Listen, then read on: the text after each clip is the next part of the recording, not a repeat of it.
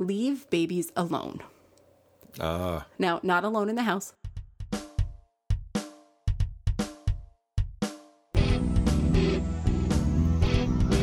Hi, welcome to Writing in Real Life, a podcast about writing, publishing, parenthood, and marriage.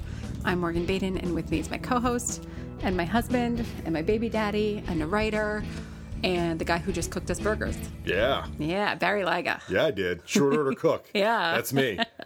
And for the record, I'm I don't eat red meat, so mine was a veggie burger. Mine was a veggie burger too. It was. You're e- expanding your boundaries in your mind right Well, now. Well, it's How- because and somebody somebody has finally made a veggie burger that kind of tastes like meat, so I went with it. Anyway, so um, it was funny because, as most of our listeners know, we've taken basically the whole month of October off, Yeah. inadvertently. Um, but before that, I was going to raise the idea with you of doing the podcast every other week Yeah. instead of every week because it just felt like a. It started to feel like a lot over the summer, and I felt like every time I was hosting, I was scrambling to find stuff to talk about, like meaty stuff. Yeah, I didn't want to say anything. shut up. Um, and then the funny thing is, is of course we go on this inadvertent hiatus, and I ended up. I feel like everywhere I looked, I was like, I want to talk about that on the podcast. I want to talk about that. So I sent myself all of these links over the past couple of weeks. So all of this is to say, I feel like I have a, a nice. Dense show for us right now. All right. So I'm going to dive in. Cool. We're going to start with writing stuff, and then I will transition into parenting stuff. So for those of you who don't care about the writing stuff, you can hit that handy little Hey, no, no, they got to listen to the whole thing. Okay, so I came across this really fun text analysis thing. So we'll put the we'll put the link in the show notes. But uh, it's this fella named Mark Allen Thornton, his website, and he's a data guy. Okay. And he put together this project basically um, where you submit your own text and then using uh, all of the writers and the pieces of literature that are open source and then tells you where you rank against them. Like, who do you write like? Oh, So it was really fun, and that's what it's called. Who do you write like? So um, I did it. okay. So I put in the first two chapters of the YA that I have since shelved. That Okay. All of you guys know about, which probably you don't know that I shelved it, but I have. Anyway, and my top match was Lucy Maud Montgomery, I don't even know who that is. Anne of Green Gables. oh, okay. Yes, uh, of course you don't know who that is. You were no not a girl who grew up in the 70s and 80s and 90s. I also just was not a girl. Yes, period. like regardless of when I grew up.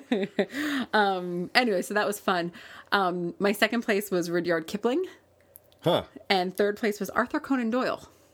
Well, that's interesting. I know. And apart from Lucy, I didn't have another female until 11th place, which was Willa Cather, one of my There favorites. So I felt very excited about that. So did you put some of my stuff in? I did not. Okay, well then this is what we'll do. I will put some stuff in and we'll report back next week um, because I'm very curious because I want to try a few different books I think that's a good idea. and see yeah. what and see if there's a consistency that I don't see in my writing. yeah. or if uh, if you I'm all do you do have to clarify um, what genre it is. That's fine. And mostly by genre, I think he just has age rankings there, like you know, nonfiction, fiction, Right. uh, literary fiction, whatever. Uh, they did have he did have YA, which I was excited to see. Okay. But I do. I mean, have you? Do you feel like you write like someone in particular, or do you hearken back to a writer that you think of? all the writers I admire. Um, not no, that's not correct. Many of the writers I admired and emulated when I was younger were writers who wrote in a different era.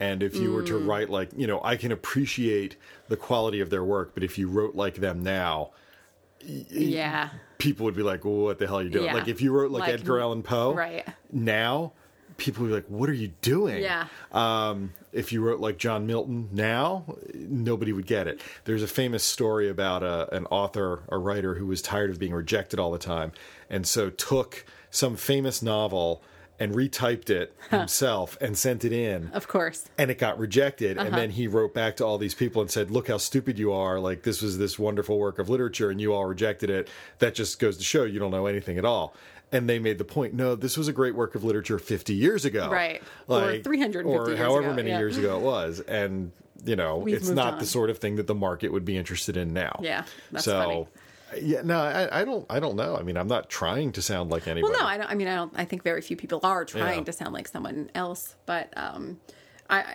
I mean, in a writing group or anything like that, has anyone ever said to you, your stuff reminds me of XYZ? Because I have been told that with some contemporary writers whom I admire. I, I, I can't think of I can't think of anything. It's not to say it hasn't happened. I just nothing coming to mind. Okay. Well, we'll put the link in the show notes. We'll do Barry's And next week. We'll talk about mine next week. And in the meantime, listeners, Do go yours. to town. Do Yeah, yours. it was tell really us, fun. Tell us who you came out to be. I'm curious. I am going to try it with some different texts too that I've written and see. So that was neat. So staying in the writing vein, um, I think we've talked about her before on the show, but there's a YA author who has some good tweets, and I wanted to raise this particular thread that she did in mid-October. It's Christa Desir, and um, it was basically a whole Twitter storm on if I knew then what I knew, what I know now. Ah. Uh, so if I knew then as a debut author what I know now as an author with several books under my belt, um, and she goes on to give some examples. So I want to raise some of the ones that she tweeted that Sure. particularly resonated with me. The first one, which I thought was great, was know what your publisher's expectations are in order to be able to manage your own expectations. I know that's t- first of all, how do you do that? I mean that that is magnificent advice. Uh-huh. I don't know how you do that. Yeah. Because publishers will give you hints as Mm-hmm. to their expectations, but I mean I gotta say, I've never flat out said to one of my publishers, "What are your expectations for this book?" Um, I would I would love to hear from maybe someone who has. Maybe I should. Yeah. Um, it, it it feels like almost a dangerous question I to know. ask. Like- and I think you know, Like what if they say mm, not much? yeah, I mean, you know, and, and I think they don't want to say that, Of even if that's the truth, and that's why it's it's difficult to find out what their expectations are. Yeah. Um, but that's great advice. Yeah, and she's talking specifically about things like, do you know the print run? Do you Right. know the marketing budget, Right. or even but also, marketing plan? but also, if you know the print run and the marketing budget, um, you still need to know what that means in context. Right. You know, uh, when when Fanboy and Goth Girl was about to come out, um, I asked my editor what the print run was, and she told me.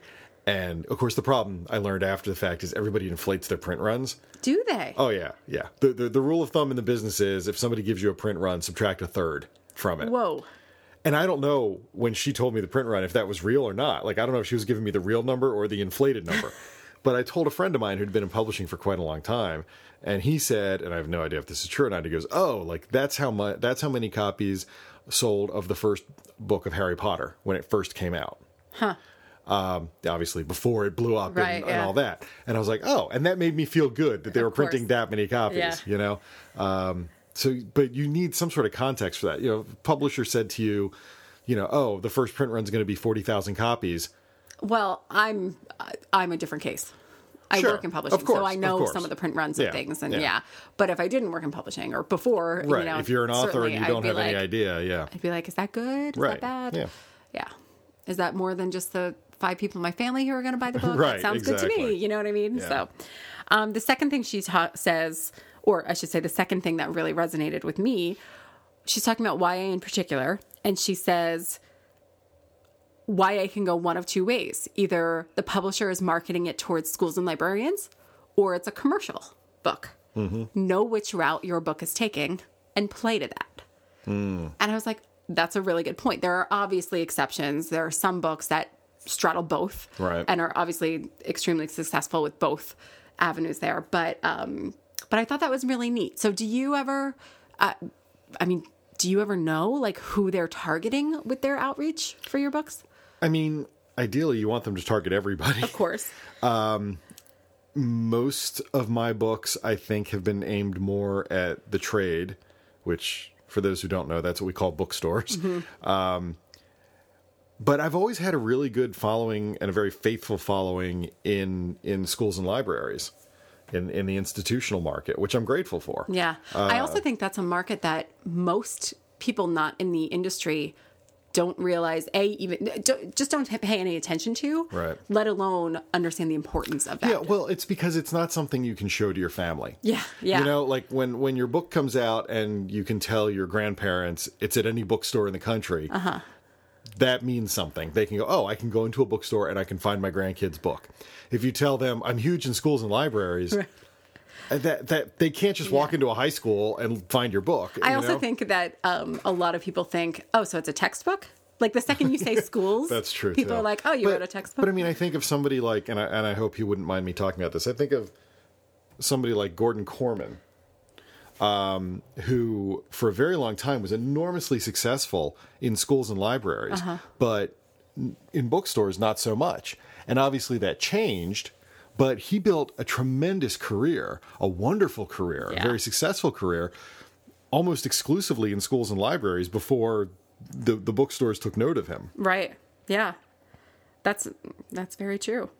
Um, she had a couple of other gems here that I want to raise. So she says, often your favorite thing is the one the fewest people read. What you love in a personal way has no bearing on what your readers will love. Yeah, yeah, I, Yeah. I feel like that goes that. I mean, Yeah. I feel like that's obvious, but Right. yeah. Um, and then this again, um, unique to YA, and of course unique also to all children's books, is that your fan base has a lot of turnover. right. because they age they age out Yep. most of the time. Uh, so your fans may outgrow you, and that is okay. And I think that's really important for long term. I think I, I I think uh, it's interesting. She doesn't mention the flip side of that, which is that your your Always fans outgrow you, ones. but yeah, you're always replenishing Yeah, your your source of fans. You know, yeah, you, you have 18 year olds graduating, but you have 14 year olds coming in. yeah. True. Um, what about you?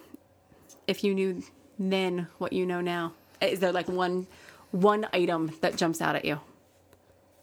Um, Yeah, I, I, I think I would, if I could go back in time, I would I would caution my younger self not to confuse enthusiasm with action. Ooh, that's really good. because it is entirely possible, indeed likely, indeed most often the case that your publisher will be incredibly enthusiastic about your book, gush about it, tell you how brilliant it is and how brilliant you are. And you would assume that that would translate to some sort of action on their part. Mm-hmm. It does not always translate into some sort of action on their part. Sometimes, and it's not that they're lying, they really do love the book and they mm-hmm. think it's brilliant. But for whatever reason, for whatever internal business reasons, mm-hmm. And it usually is an internal. it usually is an internal reason. Mm-hmm. business reason. Yeah, they cannot translate that enthusiasm into some sort of action. Yeah. and I think there have been times when I've been really crushed because a publisher spoke very highly of a book and and I felt great about it as a result, and then they didn't really do much for it, and I sort of sat there going, "But I thought they loved it." Yeah. and they did. It's just that didn't mean anything Yeah. at the end of it. It didn't mean anything concrete, and uh, I, I I wish I had known that before it was taught to me in brutal fashion. you know, I would much rather have been told that than learned it through experience. Oh, that's a good one, though. Good to keep in mind. Okay, so let's move into parenting. Yes. Yes. So, a friend and listener of the podcast, shout out to Melissa Walker, um, referred me to a Facebook page run by a woman named Janet Lansbury, who is a parenting expert, if you will. Okay. And um, so I, I followed her on Facebook, and she gives really great advice. And um, I found it a really nice community. And I just re- recommended it to some other people um, who are new parents as well. And uh, there's something that she talks about a lot in this one particular essay the other day really struck me. And it's also something that, as we prepare for our next kid, I've been thinking a lot about. Um, because I'm sure as as many parents of more than one child do, you and I, you and I have been talking a lot about things that we'll do differently, and how We're how gonna get it right this time. I know. The first one's always an experiment. Yep. Second one, you perfect things a little bit. um, anyway, so basically, what she's saying is leave babies alone. Uh, Now, not alone in the house, but oh, damn. I thought we were going to go see Doctor Strange. But so she she quotes Magda Gerber, who is the founder of an organization called RIE, which is Resources for Infant Educators, um, which sounds very dry. But every time I read about it, I'm like, oh, that sounds great. So um, anyway, so what Magda said was take the mobile off the bed, take care of their needs, and leave them alone. And basically, it's this whole idea that babies, and particularly newborns, she's talking about up to I think about six months should really be doing, they should have the freedom to self direct their playtime. So instead of constantly shoving things in their face, let them be and let them observe the environment around them. Okay. So she calls it blue sky thinking, and it's this idea that the babies then will will learn how to uh, the babies then will learn a how to occupy themselves. B will start to observe their surroundings and learn about them in their own time. So, um, so it's really interesting because I've been thinking about this a lot because a good friend of mine who lives here here in town has a three or four month old baby, and he's such a you know he's such a chill baby, and he's always smiling and happy, and this is her second kid, and yeah, like she just kind of lets him hang out. Yeah. And I keep watching this in awe because I remember when our daughter was born, I really did feel this immense pressure to be occupying every second of her Oh, yeah. of her day. I, I felt bad if I wasn't interacting with her in some way. yes. I felt guilty. Yeah, and and Janet and Magda both say you should be taking advantage of the routines in your day. So uh, bath time, bedtime, diaper time, feeding time. So those routines, those things that you have to do with your baby every day, multiple times a day, um, you should be paying 100% attention to the baby at that moment during those moments. And if you're doing that, the baby is actually getting all of her physical and emotional needs met because you are concentrating solely on her multiple times throughout the day. Right. Brief, sure. Um, you know, it only takes a minute to change a diaper, but 20 minutes for a bath or whatever. But that's enough for them. And the rest of the time, they should be exploring on their own, and you should be leaving them alone to do such. Huh. So it's fascinating. And I was just really thinking again about how, like, I guess, uh, how do you find the balance between all of all of those messages of like read to your kid from birth, read to them every day, do this, do that, hold up a toy, track, make them track their eyes back and forth. You know what I mean? Like all this stuff, Right. uh, tummy time, this and that, versus like let them be. Reactions? Wow.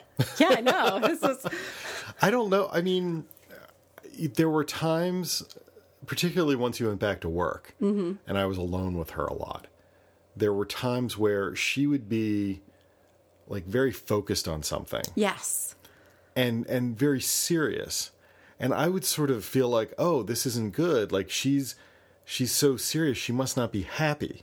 right. yeah, I remember would, these conversations. So I would interrupt and sort of make her laugh. Mm-hmm. And she would laugh and smile and giggle at me. So it wasn't like she was upset that I was interrupting. Yeah. And then and then I would think, well, was that the right thing? Like was she learning something crucial in that moment? Was something important developing and I Uh-huh. just stepped on it because it bothered me that she, you know she seemed She seems she pensive. seemed so serious and yeah pensive and even now you know today before you came home from work she was playing and uh, she was just sitting on the floor playing and not particularly not doing anything particularly interesting she was just moving a toy from one side of herself to the other just like sitting in one position and moving it from her left to her right and then back that's her back and forth activity. that's what she does and i was sitting on the sofa watching her and bored out of my skull because that's not fascinating and I, so I pulled out my phone and checked my email real quick Yeah. and I thought, what am I doing? Like, I should be interacting with her. I should be doing something with her.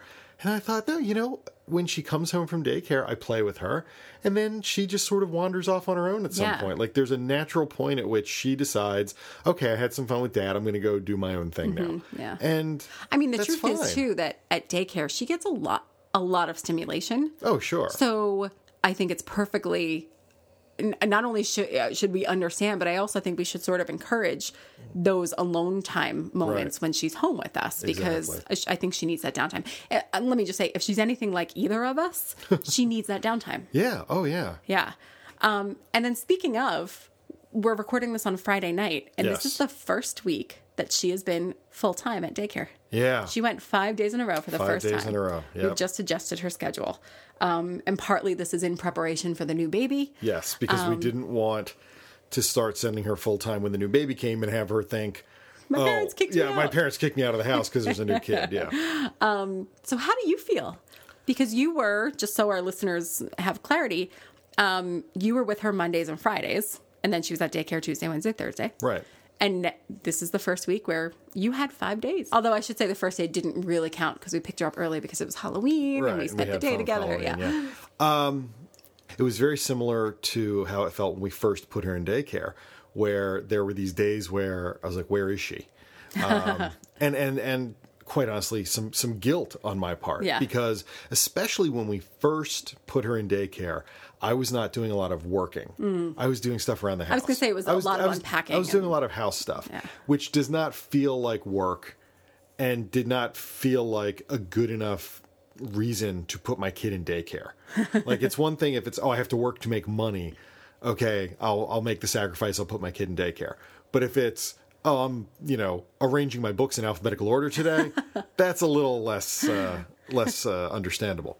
So it sort of it, it felt a little similar. I mean, last night we're recording on a Friday, which I would have had her, but I didn't. Thursday night, I got that. I every Thursday night I would get this moment of oh it's just me and her tomorrow. What am I going to do with her? Mm-hmm. Yeah. you know I, I want to think about my day. I want to plan my day, and and then I was like oh I don't have to think about that Right. because she's not going to be Her here. day is already planned. yeah her day is already planned Yeah. And uh, you know, and I was actually enormously productive today. I mean, ridiculously productive, which was a good feeling. It, it it's tough to let her go. It is also tough not to let her go. Yes. I mean, there are times where you're just like, I just need five minutes, and she won't give it to you. You know? I remember we used to say when she was sleeping, when she was new, oh, we're so glad she's asleep. And then five minutes later, we would look at each other literally and be Yeah. like, but we miss her. We Yeah. wish she was awake. Yeah. So you really do want all of it and none of it when you're a It's parent. it, it's tough. It's tough. I mean, I, I don't know how I would feel if I didn't if I wasn't working.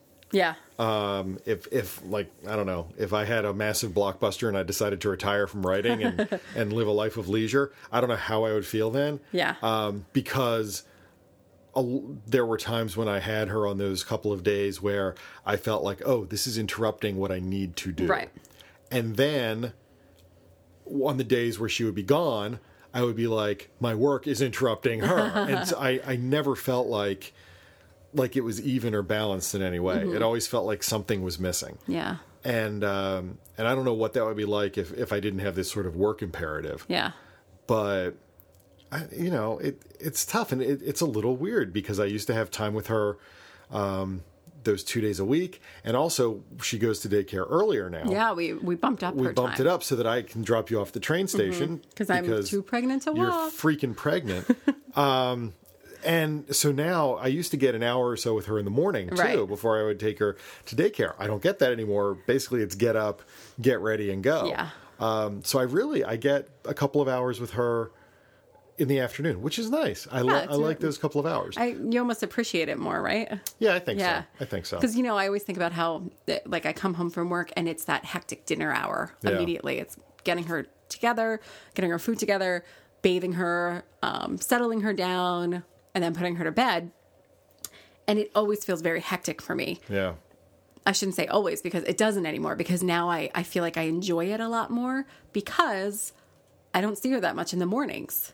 Right. So it's it, like I, I really look forward to that those hectic hours now when I get home, which is nice. But it is funny you were talking about how now that she's not here during the day when you are you, you keep getting those pangs of like wait where is she Yeah. what's she doing is she safe um, i worked from home one day last week and she was at daycare of course and i was doing the same thing and then even when you were gone a lot in october uh, i was working from home a lot because i had to do pickup and drop off um, but then i would be here alone of course working and i would the house would feel so cavernous and empty Yeah. um, and you were the one who said, What are we going to do when our kids are in school? Like, how do parents deal with this? yeah. Seriously. Isn't this a weird feeling? Like, you send your kids to school. My mom always used to joke, like, how weird it was that we send kids to college. Like, they're your kid, and then literally one day you're like, Okay, you're moving out. See ya. And, and my mom used to be like, Isn't that strange? Like, why do we do that? And we insist they do it at age 18. And, uh, you know, she, it was very funny. I don't know. I mean, I looked forward to that, so it Well, never. it- the kids yeah. look forward to it, Yeah. but I think it is weird as, on, from the parent side to be like, there is a day where my kid is going to not live with me, and that is super weird. Yeah. Yeah. Well, they call it. There's a reason. There's an empty nest syndrome. Yes. You know. Yeah.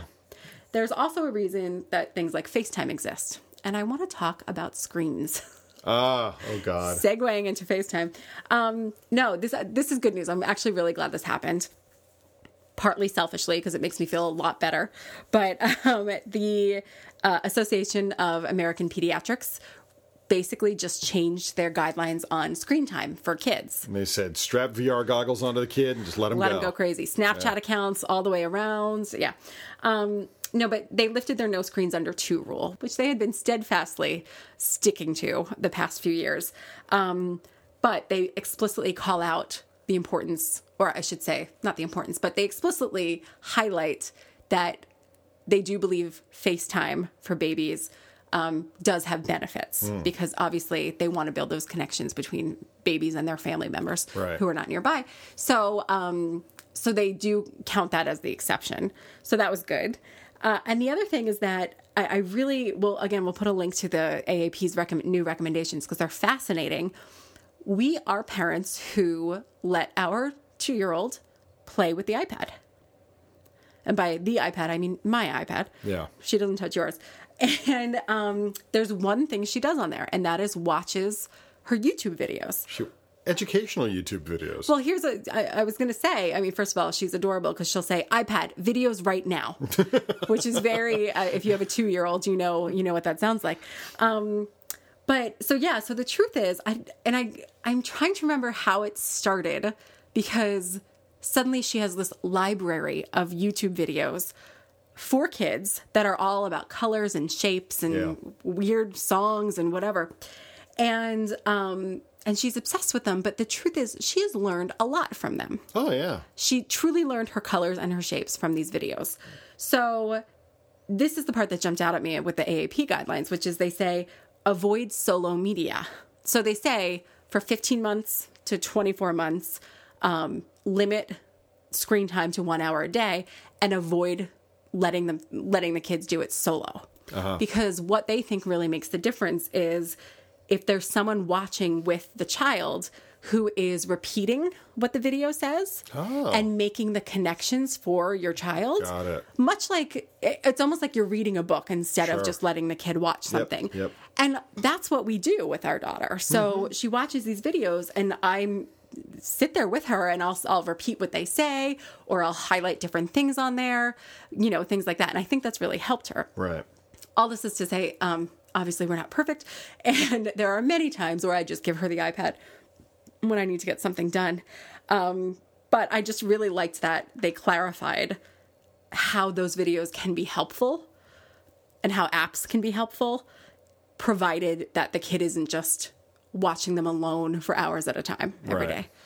Well, and it's interesting. I just had a conversation with my mother today, who was FaceTiming with Uh-huh. with Leia, and my mom mentioned that that uh, a friend of hers has a grandchild, but the parents will not let the grandchild use any screen at all. How old is not the even- grandchild? I year and a half maybe. Okay. Not even to FaceTime the grandparents Wow. they will let the grandparents see the kid on FaceTime, they won't let but the they won't turn the screen around. Okay. And because they're so worried about screen time. So now I'm going to make sure that They get this link. my mom sees this link and sends it to them, and maybe the grandparents will actually be able to, uh, Yeah. you know, show their faces to the kid, which would be nice. Yeah. So we're just about out of time here. So I wanted to grab a quick update from you on the big censorship hullabaloo from last week. Yeah. Um, so the the book uh, Mangaman still has not been pulled off the shelf, but the the mother apparently is pushing forward with the procedure necessary to uh, to get it removed. That sounds like a It sounds like a surgery, Like an abortion. Yeah. Well. Um, so what's interesting to me is uh, somebody forwarded me today a link from a local newspaper uh, talking about this, and it was just the most egregious thing I've ever seen. So clearly biased. um, against you. against me yeah Okay. describing the book in the worst possible terms and then and then almost as though to prove that there is universal disdain for this book and it does not deserve to be on shelves they quoted an anonymous two-star review from amazon Oh my gosh. Which- That's probably your favorite thing because you love when news anchors read aloud random tweets on on air Yeah, to illustrate the public's opinion. Yeah. So, you know, like th- this is how we decide if a book should Uh-huh. be removed from a, a school shelf is based on an Amazon review. An anonymous, An anonymous Amazon Amazon review. review. I mean, are you kidding me? Wow. So I'll put a link to this uh, news story in the show notes. Um, that I had been laughing about this whole thing, but that just infuriated me. So, um, yeah, if if if they do. Uh, if they do end up getting this pulled from the shelves, I am going to donate boxes and boxes of this book Yeah. to every library in a 10 mile radius of this town. Yeah. Yeah. Cool. So there you go. All right. Well, thank you for the update. And that's it for us right now, too. Thanks so much for listening. Visit us online at writinginreallife.com and follow us on Twitter at WIRL Podcast. And if you're on iTunes and if you listen to us via iTunes, make sure to subscribe to us and rate us while you're there. Have a great week, everyone. Bye.